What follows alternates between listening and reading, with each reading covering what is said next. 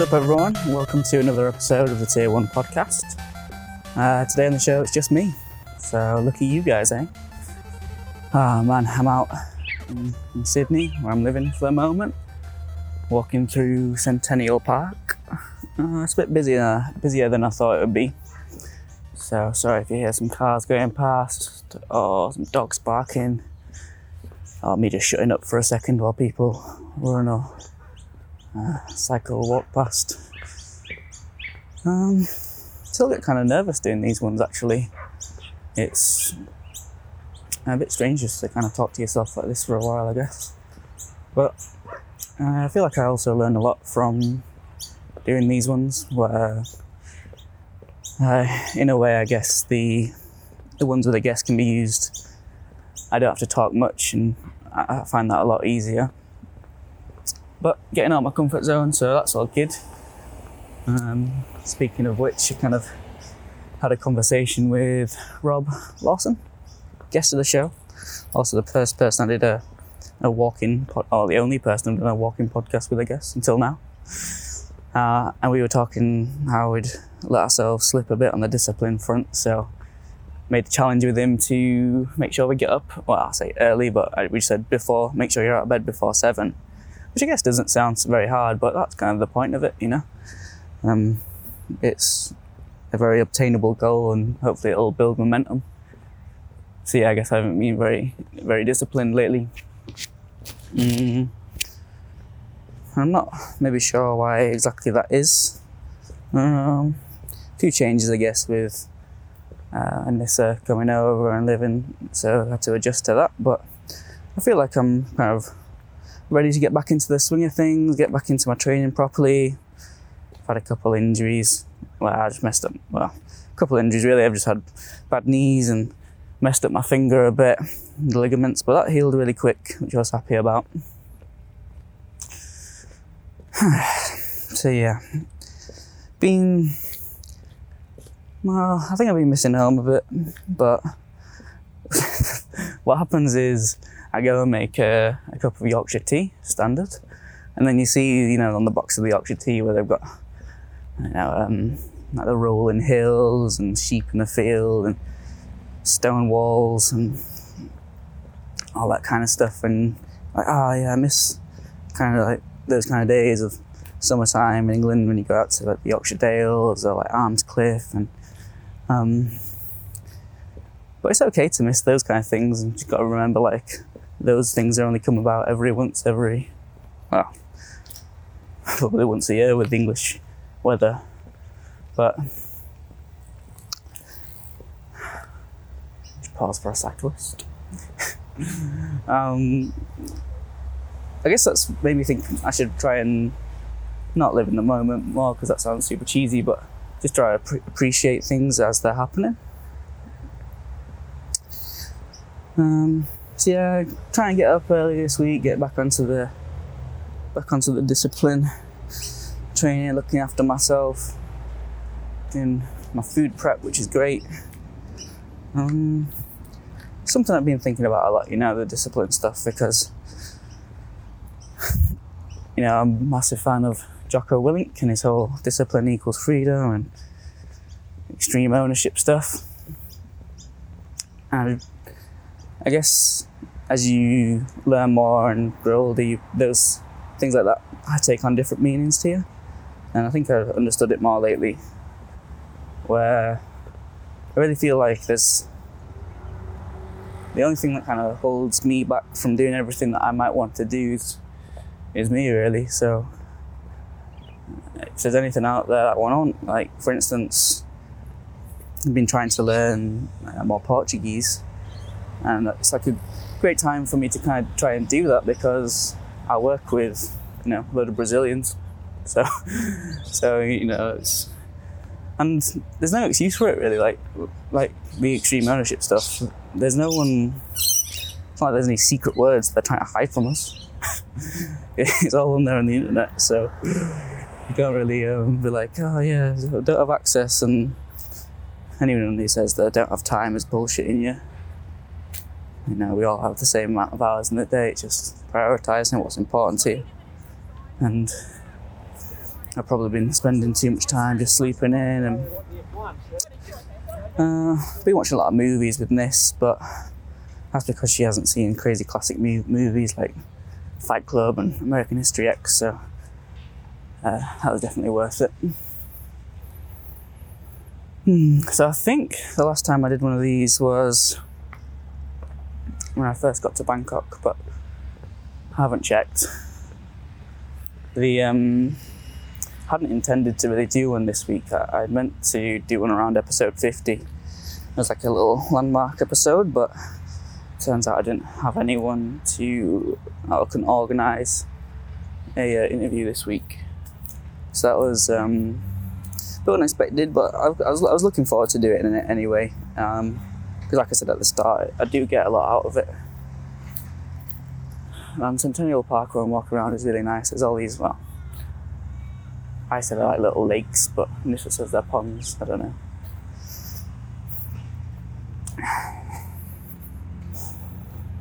What was I saying? Um, oh yeah, been a while since I did one of these, so thought I'd maybe try catch you up on some stuff that I've been up to. Not that it's particularly interesting, but hopefully I'll get to listen to these in ten years or so, and I would have forgotten and uh, remind myself of the things I've been up to. Ah, wow, there's a black swan in the lake. I just walk down to a oh, pond. Just walk down to see one of them.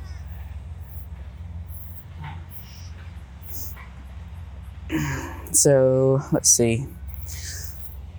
What did I do in Bangkok? So Bangkok was just so much training, three times a day most days, and uh, I really miss that now. Uh, again, probably should enjoy it more in the moment. Uh, and I look back and think, oh, could I have done more with my days then? Could I have? Because now I'm working, it's easier to make that excuse of, oh, you know, I've got less time to do things like learn Portuguese and that kind of stuff. And but and I'm like, could I have done that well more when I had way more free time when all, all I really had to do in the day was train three times, you know. but I think that would have been quite hard on myself. I think probably um, looking back, you know, train three times, but then after you train three times, you're pretty knackered, you know, like. And there was a whole adjustment period and all that kind of stuff, so I think there wasn't a problem with with that. I really enjoyed training at Bangkok Fight Lab, and I'm really looking forward to going back.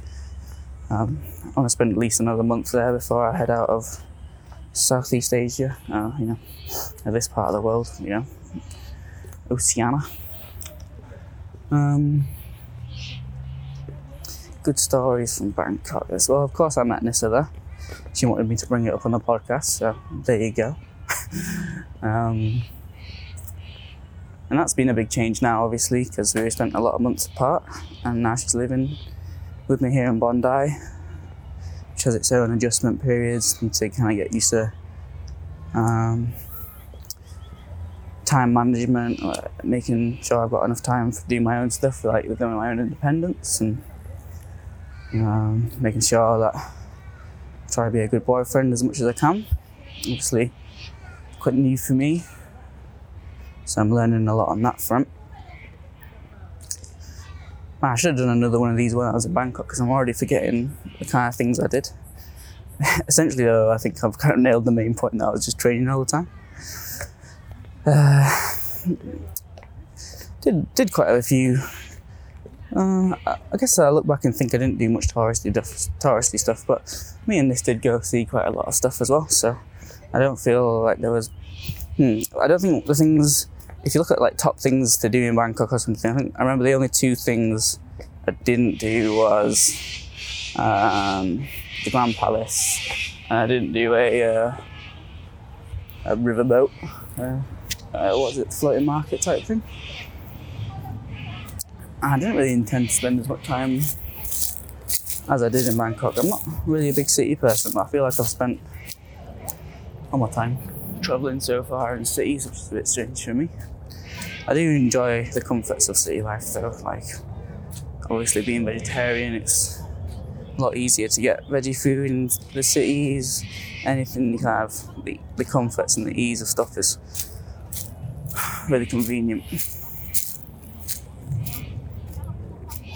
Mm, one of my favourite uh, bits of Bangkok was uh, one of the fighters from Bangkok Fight Lab was fighting on a ONE Championship card, and Professor Morgan oh, was just handing out these VIP tickets, and I was like, no one else wanted them, so I was like, oh, I'll, I'll take them.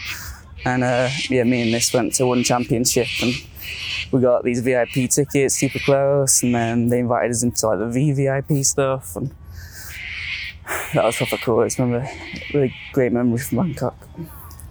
Mm, apart from that, I remember spending a lot of time in Siam Paragon just eating with the green curry in the food court.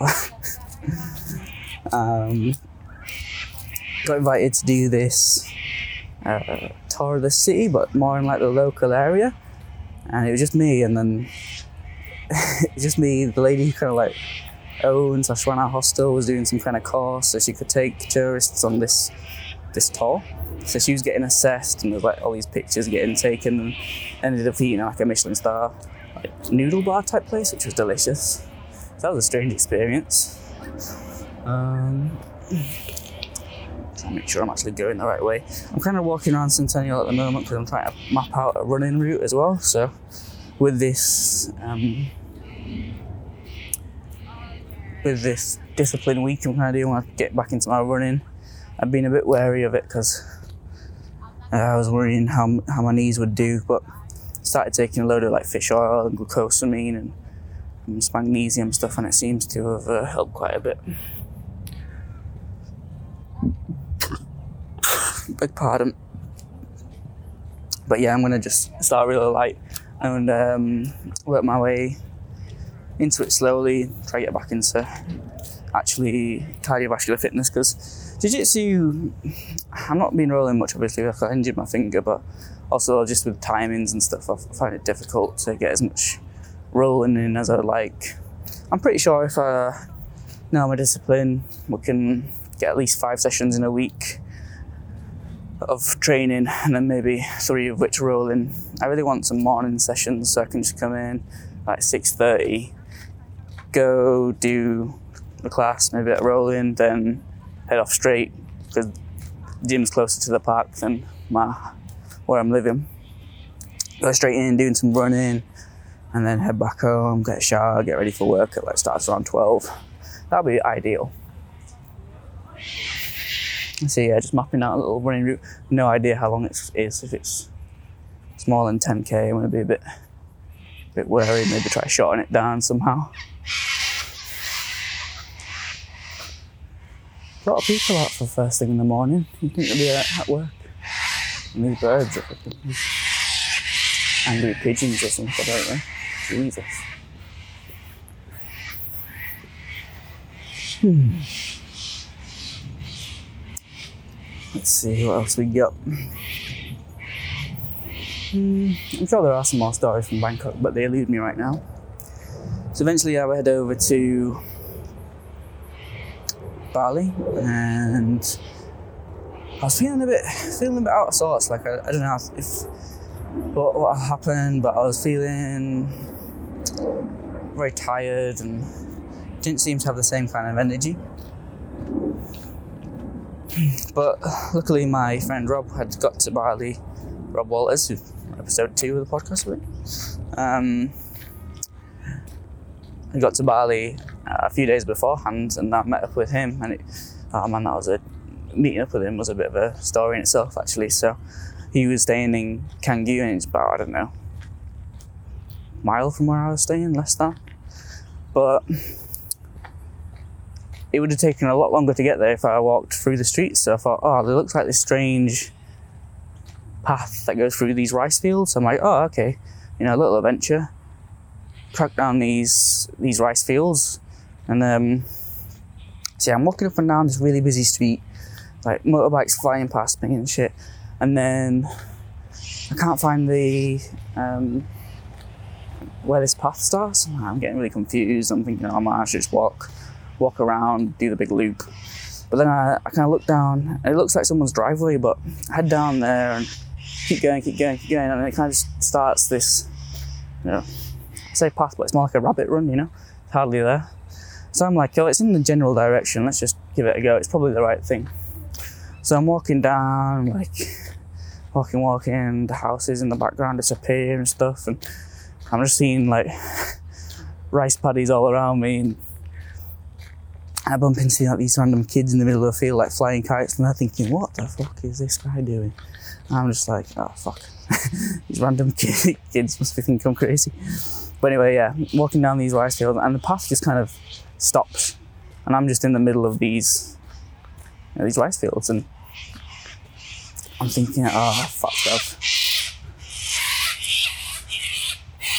I've fucked up here, you know, and so I keep keep going down. Like I have to jump across like this little river. Um, like climb down this little hill, scramble up something else. I'm thinking, oh shit, are there like snakes in Bali? Like, what, what the fuck's gonna get me here? Um, and anyway, find like another path and lead that, and it leads me right to, right to me and Rob, which whew, I was pretty lucky for because I, I think it's getting dark by then as well. um, to me, Rob, Jack, and Jerome who had met there with Rob's friends, headed off to Gili T, uh, which is kind of like a, what they told me, like a party island, but really small island that you can walk around really quickly, and there was no uh, motor vehicles there. Everything's kind of done by horse and and carriage type thing. So, not really my thing, kind of party island stuff, but fuck it, you know, I want to spend time with my friends, so I'll go. So yeah, we head off to we get picked up early in the morning. Uh, get onto this ferry boat, a couple hours on the ferry, and here we are on Gili T, just kind of washing up on shore. Find a, a hotel, and we went go for something a little, a little bit uh, nicer because the boys weren't feeling very well. Luckily, I didn't catch anything, but oh fuck, I remember like that after that first night I stayed in Canggu in Bali, like I was just covered in these horrific bites all up and down like the left side of my back. And I think it must have been bed bugs, but I only ever found one thing that I thought was a bed bug, but I was pretty sure it was. Uh, so I was covered in these bites, which I wasn't happy about, but still, I brave the beach because if you know me quite well, you know I'm not the biggest fan of the beach because I don't like sand very much, much like Anakin Skywalker. Um, So yeah, that T was beautiful though, beautiful beach. Um, and what did we do? We went out one night, uh, had a walk around the island, watched like a little sort of bonfire on the beach and stuff like that, and really cool, really kind of relaxing, and really glad I went. So yeah, heading back to Bali then, it was all guns, guns blazing. I'd missed like a week of training, which was eating me up inside a bit. I fucking need to look at my directions real quick. Okay. Hmm. Okay, straight on. So yeah, so I'm introduced to Bali MMA, and I'm thinking, oh, I must be pretty fit at this point. I've uh, been training three times a day. But these guys, you know, Anthony, Andrew, and Donnie, have all got wrestling backgrounds, and if you know anything about wrestling programs in the states. They they just kill themselves in fits in fizz. So, and the classes were, you know, they're still jiu-jitsu classes. So they're not not the hardest thing in the world, but they're definitely done at a different intensity. Because there was so many fighters there that you know all the all the roles were really intense and stuff. So I had a tough time, but I think I found something there that I was really struggling with for Jiu Jitsu the last few years, which was. Um, ooh, water fountain. Hold on. Ah, nice. Which was um, bringing the right kind of intensity to my rolls. So much of the time I just kind of half-ass it and not be too bothered whether I win or lose, which you know has its benefits sometimes. Uh, but also, if you want to get a lot better at jiu-jitsu, then you're going to need to um, actually try and play a top game as well as a bottom game, and try actually go for submissions, you know, put I don't know if effort's the right kind of word, but actually bring bring competition to it instead of not just not not not caring, but um, I don't know what the right word is here. I'm always being held back by my lack of English skills. anyway, I think you get what I mean. So, yeah, that's what I kind of found there. By the time I had left, I really felt like I'd had a intensity to my roles, which I think more than any kind of technique or submission or skate sweep, whatever I learned there, I think that's kind of the biggest thing I took away. And I remember speaking to uh, Anthony a little bit about it, and he was like, "Oh yeah, that's what you kind of need to do." And, um, and I guess I, it ended up working out because that's what I feel like I bring more competition to roles now, which I guess I can get onto in a bit. But yeah, so Bali MMA was great. Really, really enjoyed training there. I'd love to go back and see the guys. It had such a cool atmosphere at that gym. Everyone just seems to want to get after it, so you feel like it has a really, really strong team spirit, especially in those advanced classes with Donny. I um, I uh, wrote a little little blog you might have seen um, about those kind of team spirit stuff with Donny and martial arts and the simplicity of it, which I think I'll give you a, maybe a read through. Not right now though, because I'm going through a strange area and to find a bench where I can sit down. But yeah, I'll give you maybe at the end. I'll have a little read of that. Um, hmm, I guess what I was thinking about with the, the that story, my blog bit, I call it chop. Well, I call it chop wood, carry water, but the actual quote I heard from the podcast you might have done, you might have listened to with Donny was, "In good times, chop wood, carry water. In bad times, chop wood, carry water." And I think it's, it's such a good saying because oftentimes I think I make things more complex than they need to be, and that's just, you know, just keep it simple. like, just do the work. You don't need to make things complex. Just chop wood, carry water, and just, you know, for me it'd be go train and do podcast. Go train and do podcast. That's the only thing that really kind of, for me individually, matters that I make sure I get done. Obviously, there's things obviously I need to make sure I do. I'm in a relationship, and it's more than just me cracking about. Okay, I'm lost again. Hold on. Hmm. Okay, seems like there's a lot of horses around this bit. For the Grand Parade. I need a bit of a busier section. Hmm. Okay, I'm not sure if I'm actually meant to be on this path. I feel like I'm back. Okay, no, I think we're good. Um, okay, where was I? Hmm. Yeah, Bali MMA was cool. Didn't it's like I didn't actually do much apart from that in Bali. So you know, people are like, oh, what was Bali? Did you do this? Did you do that? Did you climb the in and just do that and stuff? I was like, uh, no. I just trained twice a day, three times. If I was doing yoga. Um, which I don't know. Is that a waste of? Hmm. I didn't really want to. I was very much debating whether or not I should get a. Holy fuck! There's so many ants. Uh, all these horses, man. Don't think I'm meant to be on this bit. I might have to get quiet for a minute while I get past these horses.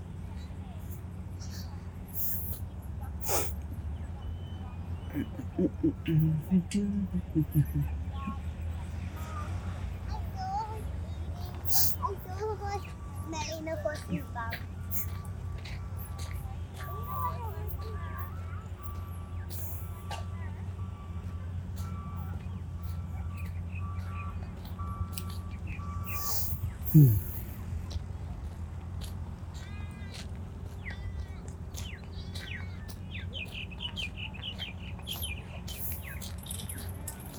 Okay, so Uh, yeah, I didn't want to. I was debating a lot about whether or not I should get a scooter to crack around Bali, but I ended up just thinking like it's not worth it because if even if I have like a small or knock crash and I get like a little bit injured, it stops me training. Which is the main thing I care about doing, you know, like yeah, you know, climbing around volcanoes and stuff is cool. And I'm sure it's a great experience and I'd love to do it, but I also would be really upset if um, I wasn't able to train. And you never know what can happen. I'd not ridden a scooter before, so I think it's one of those things you got to step back and take a, a third person's perspective on because I'm in, you know, I'm in it, so sometimes it's hard to make the right decision when you're doing those kind of things. But I managed to, you know, I asked my uncle Vashko and stuff, and he gave me some advice and so yeah, I didn't didn't end up getting a scooter going around, just lots of training. Spent more money than I had intended to in Bali because the places where I was staying didn't have great cooking facilities until I got to the second place actually, and because I didn't want to go back to the place with bed bugs, so I went to another one, and it was this really cool guys, like young guys, had really good English, and uh, there was like these three Labradors or Golden Retrievers. I'm not great with dogs, but you know that kind of dog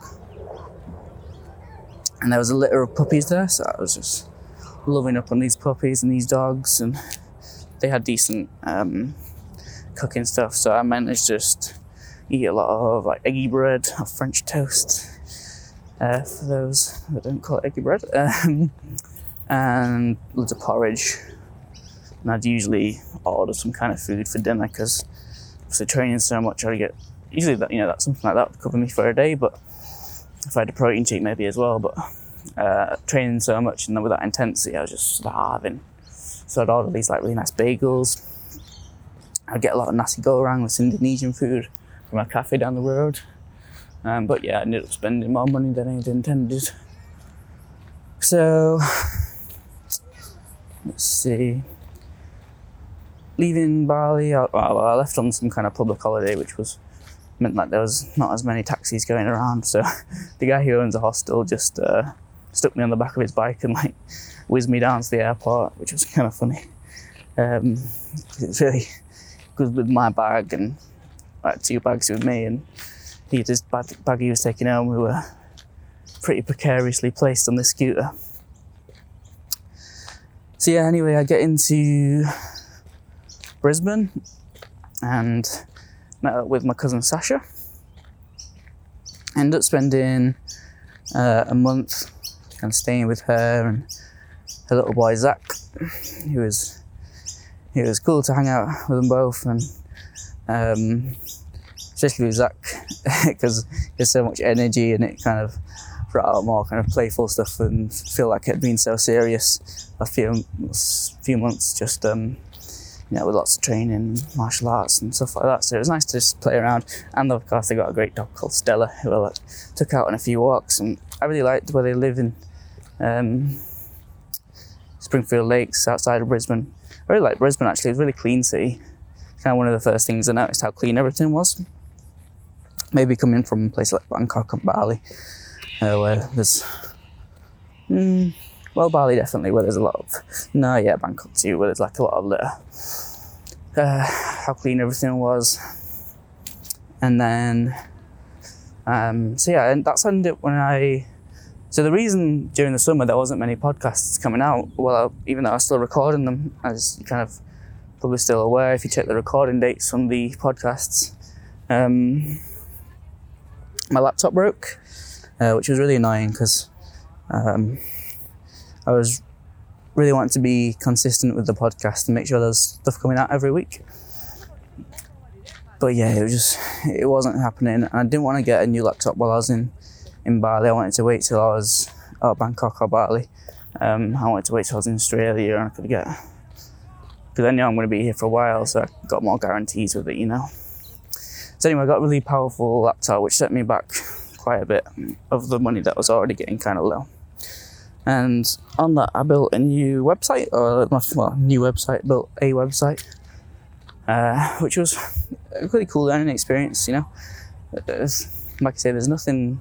If you have the connection to the internet, there's nothing really holding you back from learning everything. So just watch like a three-hour video on how to make a website, like simply on on YouTube and uh, bought a domain, all that kind of stuff, and no coding or anything involved. I'm not I'm not a wizard, but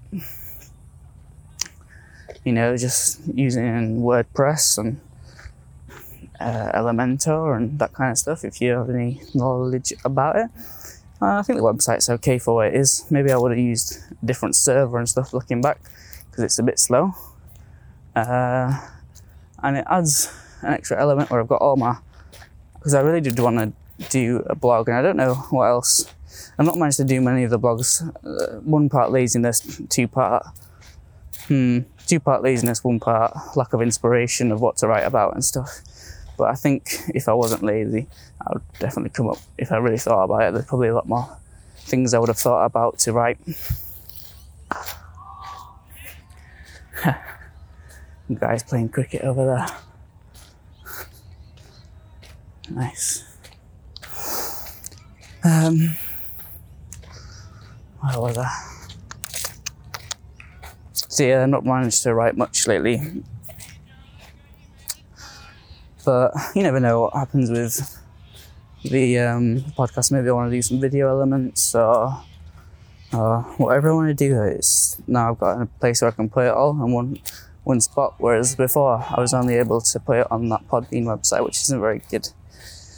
Uh, I need to really have a whip round the whole website though and neaten things up. There's a lot of small details that most people will probably miss, but that really quite bugged me. It's like things not being standardized across different pages and fonts being out of whack, um, spelling mistakes, that kind of thing. Oh yeah, so um, built a website while I was there, which took up a lot of my time, but also sorted out admin, like get my bank card, phone sorted out. That was a fucking mission. Medicare, tax file numbers, all that kind of jobs. And also started like looking and applying to a lot of jobs, mainly farm work, because my first intention was to knock out all the farm work really quick.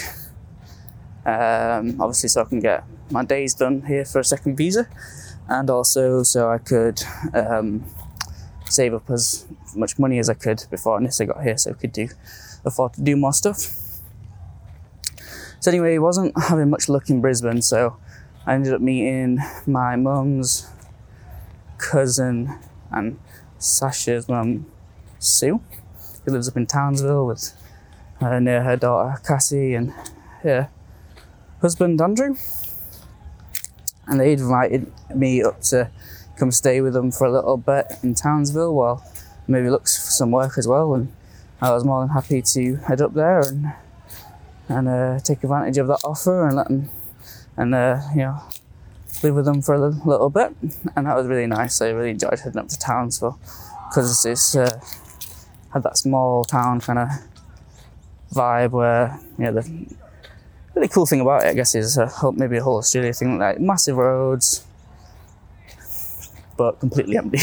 So so I was um, got to Townsville and ended up having a look if there's any jiu-jitsu in the area. And lo and behold there's a jiu-jitsu school Gracie Barra on so my own home affiliation for those don't don't know. It's like a same kind of franchise.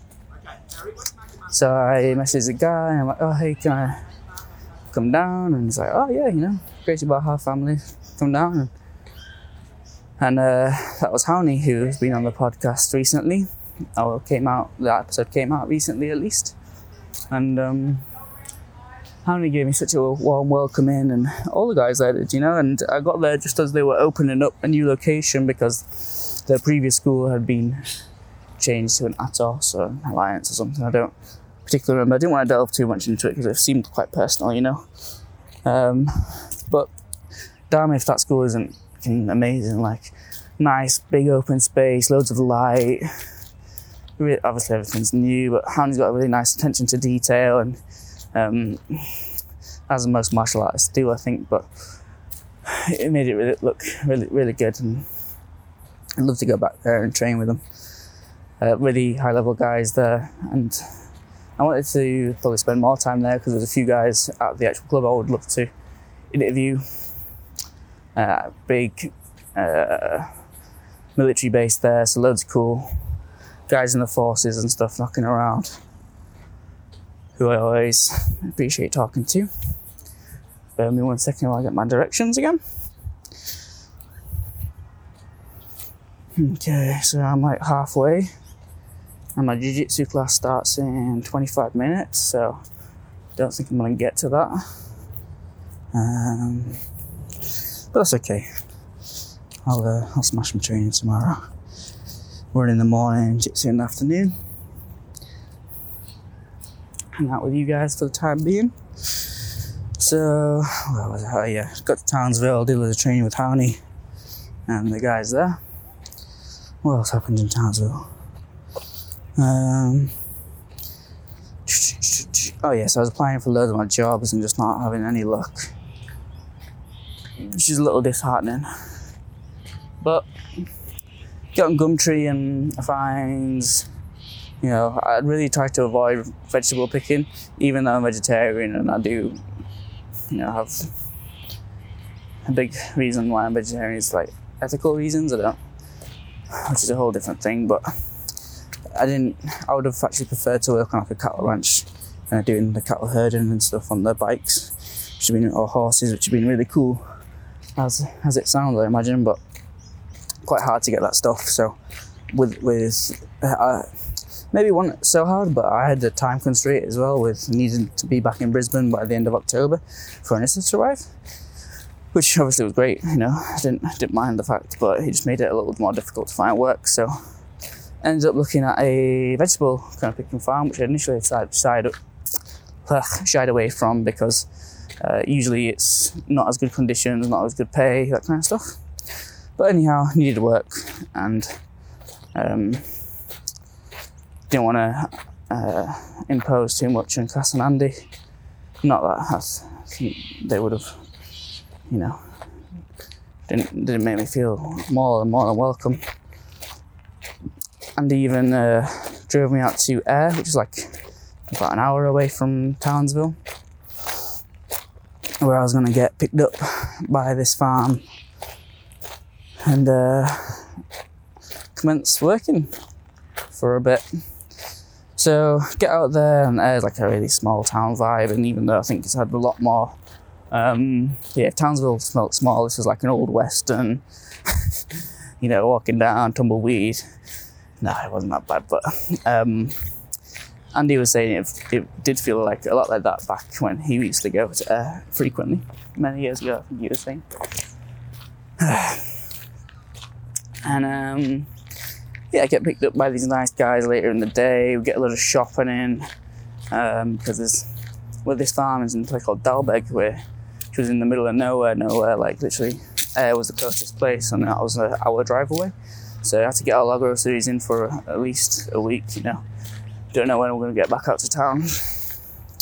So I do all that, drop some money on groceries and shit. And again, I'm getting pretty poor by this point, so it's a lot of pasta and noodles. Not not my usual jam. Oh, there's another water fountain there, thank God. It's a dry mouth. Again, it's pretty pretty strange talking to you guys, get a bit nervous. Oh man. Um, so yeah, we drive out to this a farm where they pick zucchini, Lebanese squash, and something else. Can't really remember. Ah, bear me one second.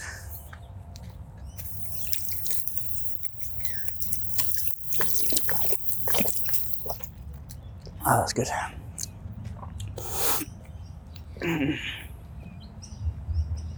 yeah, so. Uh, so I get there,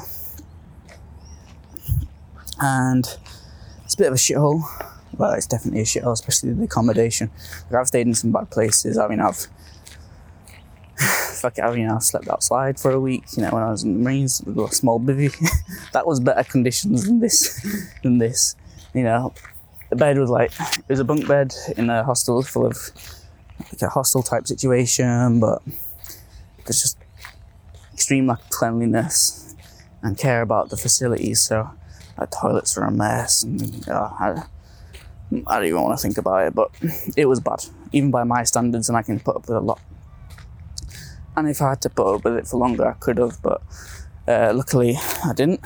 So, I mean, I got there and it's like another three days before I even get any kind of actual work. Um, and even then, it was like two hours. anyway, I'm on this farm for about two weeks. The total time I think I spent working was like six hours. Which, when you're trying to save money and stuff, it just isn't. There's a cool tree here. Hold on, I was gonna play with it a bit. Oh, that's cool. Um, isn't ideal to be working so little. Um, so what? So I met some cool people there. A lot of people were just going there to knock off their days though, and didn't really care about making money, so they were fine. Like, you know, they broke even, you know, with what they spent, and they were knocking off days even if they weren't working. So happy days. A lot of guys just wanted to get get pissed and a lot of drinking and stuff, which wasn't my jam. And I was feeling kind of a bit alone again, so. But again, I met a couple really nice people, which really helped with that. And then ended up doing a bit of running out there as well. It was long, flat straights, in, and it was really hot then, so it was like in the 30s, I think, if I remember right. And um, we go out do some 5Ks, and I was feeling a little bit better with my running then, but again, I've not done anything since, so.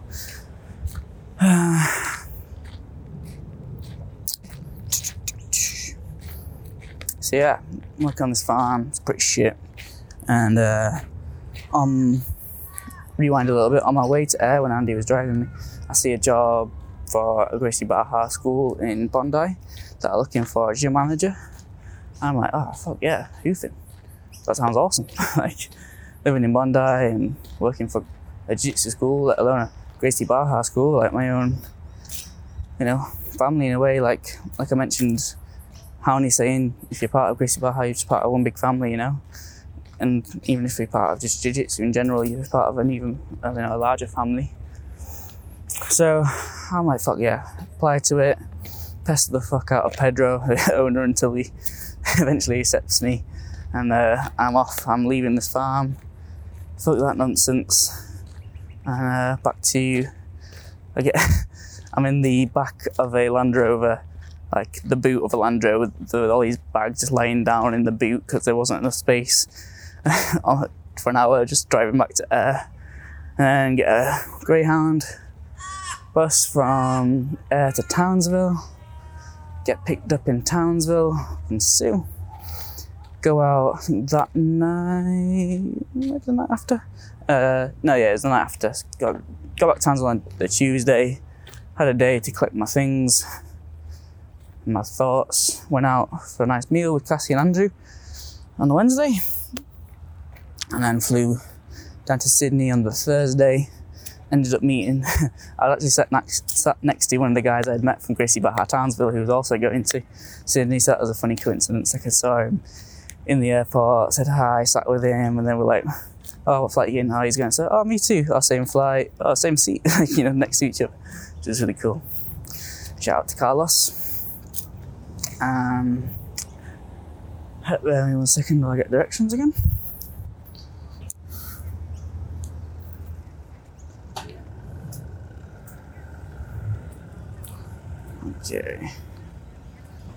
Straight-ish, I think.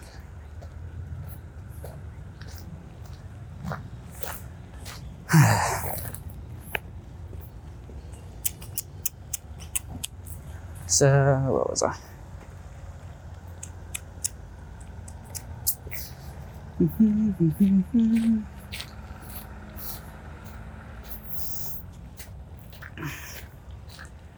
So I oh yeah, flew to Sydney and then uh, got a taxi up to Bondi. Found a hostel, which was a bit mean, but I just did it pretty quick considering I just came from Ayr. But this was really backpacker style hostel, small rooms, bunk beds, stinking a BO in there, that kind of thing.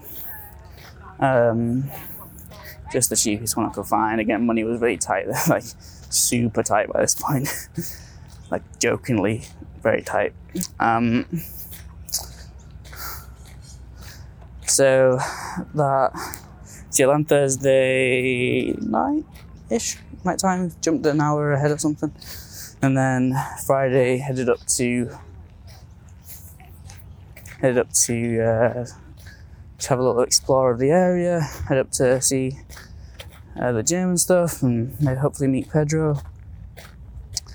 Uh, we didn't communicate too much, so we didn't really have like a set date, but I ended up going in Friday, like thinking I'll just say hi, but I was like throwing into the fire real quick and just like Friday was pretty much my first day, you know, like met the person I was taking over from and then was um, pretty much helping out straight away, back in on Saturday and uh, Sunday off where I had a chance to just like um, look for more places to stay and think by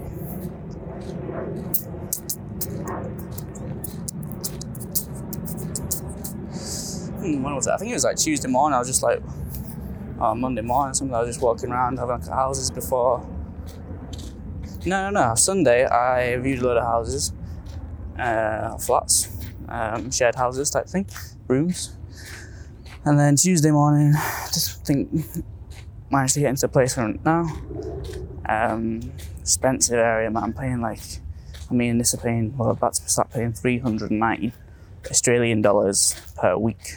It's about, um, you know, 200 pounds per week, which is just nuts for like, we're not living in luxury by any standard.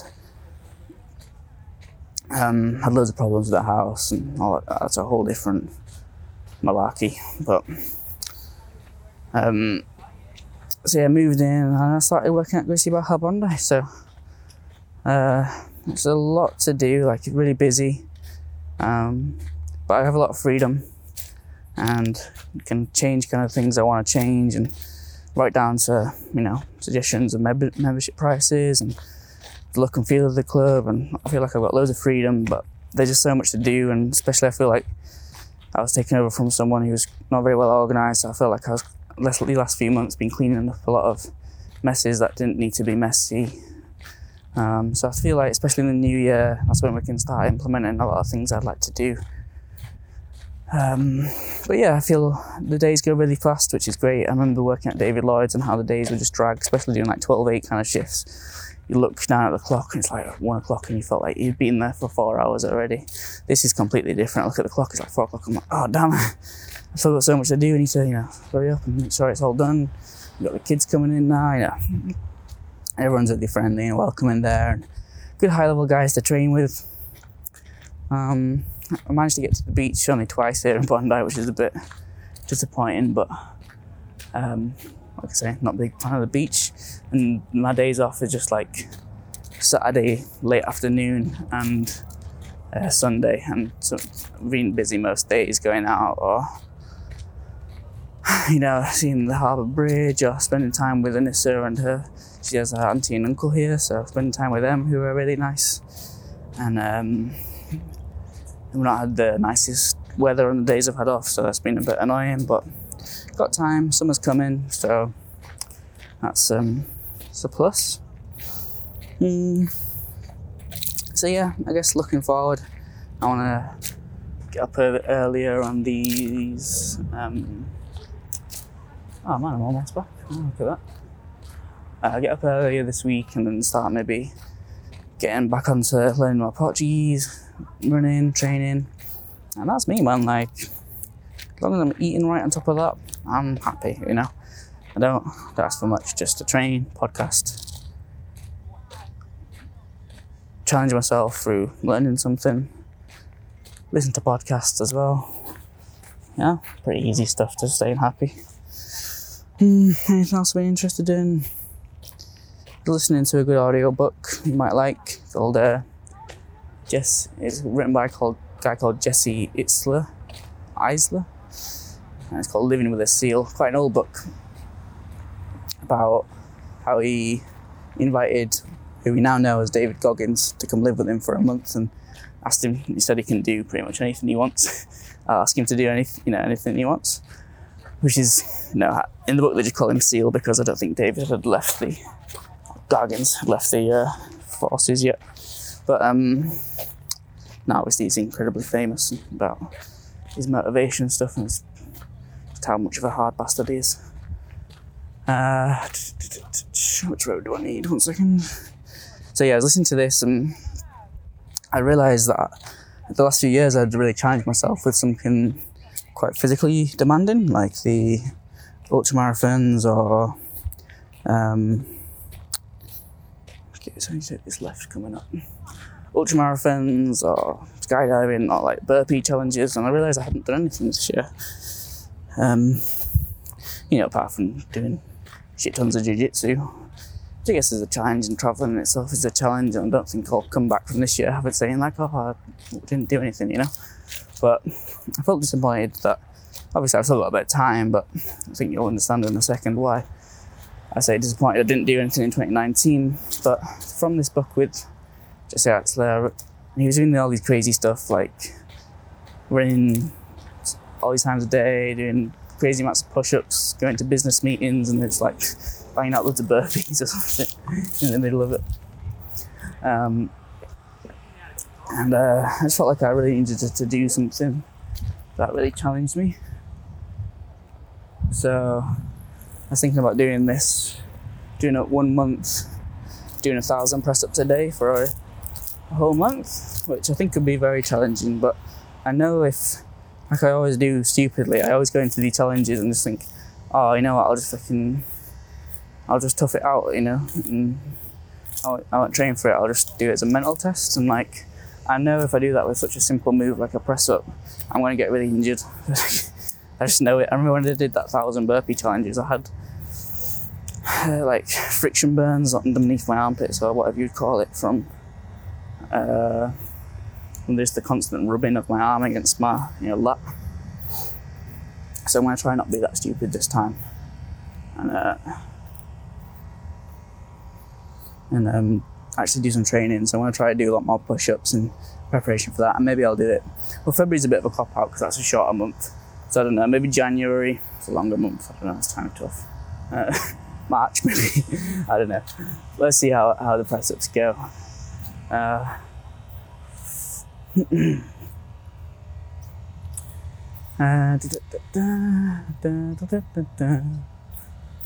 Let's see. Um, so, um, yeah, thousand press up challenge. Hopefully that'll that'll come up soon. I'll let you know how the training goes for it. Oh man, how do I feel about it? Uh, I was absolutely astonished, absolutely blown away by Eliud uh, Kipchoge's sub two hour marathon. Um, something I had spoken to about when I was doing lots of running with my friend Matt, who was helping me get ready for the Marines and stuff, and he runs loads of marathons. And I remember just thinking, like, I wonder if that'll ever get broken within my lifetime. Like, I was thinking maybe in like 50 years or so, someone will be able to do it with like if they have, you know, I, am certain someone was able to do it once you get like CRISPR gene editing or that new kind of gene editing they've got now. Yeah, I see it meant to be even more, or like work alongside CRISPR. That's really cool. But I can't believe, um, and you look at the way he runs, like if you actually nerd out about his technique, and he, it looks like he's he has such a good um, technical stride the way he like has such a long stride. If you try and run that fast on a treadmill and look at some how much someone who doesn't have great technique, their legs turn over. It looks like you know, like a wily coyote type thing, or Tasmanian devil with the feet spinning. But look at uh, Kipchoge, and it just looks like he's kind of running at a you know fast pace, but not sprinting. But essentially, that's he's sprinting. like you know, it's like my version of a sprint, probably around 20 kph or 22 kph or whatever he has to run at. Whew, man, I'm getting out of breath just walking up this hill now. Oh, that's gonna be fun, ending this run with the hill, isn't it? jeez. Well, hills are better than downhills, I think. Better for the knees, at least. Uh, what you got to look forward to in the podcast? I speak to Rob, and he was asking me for maybe a couple of non jiu jitsu podcasts, which I fully appreciate. But um, just with the world I'm in, like, I meet a lot of interesting jiu jitsu people. Uh, so, I don't know, I think I'll have to think outside the box. And maybe it won't be just jiu jitsu people, but obviously people have more lives than just training jits. So, maybe asking about them more about their work and stuff like that. But just so happens that I work at a jiu-jitsu club. I train a lot. I train a lot jiu-jitsu. I find that interesting, and therefore I just want to speak to a lot of jiu-jitsu guys. Uh, but yeah, I want to try and keep it diverse. Not I think there's any issue with having a niche like that, but I do I do enjoy speaking to people from different fields as well. okay, so guys, I think I think that's about all I've got for you today. I think I did okay. I'm kind of coming, managed to do a full loop of the park with you. I'm kind of getting to the point where I started actually talking to you at this point. Um, yeah, I guess the plan is to training's about to start for me in about five minutes, and I'm about at least 10, maybe 12 minute walk away from the gym. So, I now I might join in late or just crack on with some work. Could use a drink. Um, yeah, guys, thanks for if you've managed to actually get to this point of the podcast. Thanks for uh, keeping me company walking around the park this morning. Hope to hear from you guys soon. Uh, if you're my friend and I haven't dropped you a message in a while, I'm sorry. Drop me a message and call me an idiot. Uh, let's get on the phone for a call. Uh, yeah, cheers, guys. Take it easy.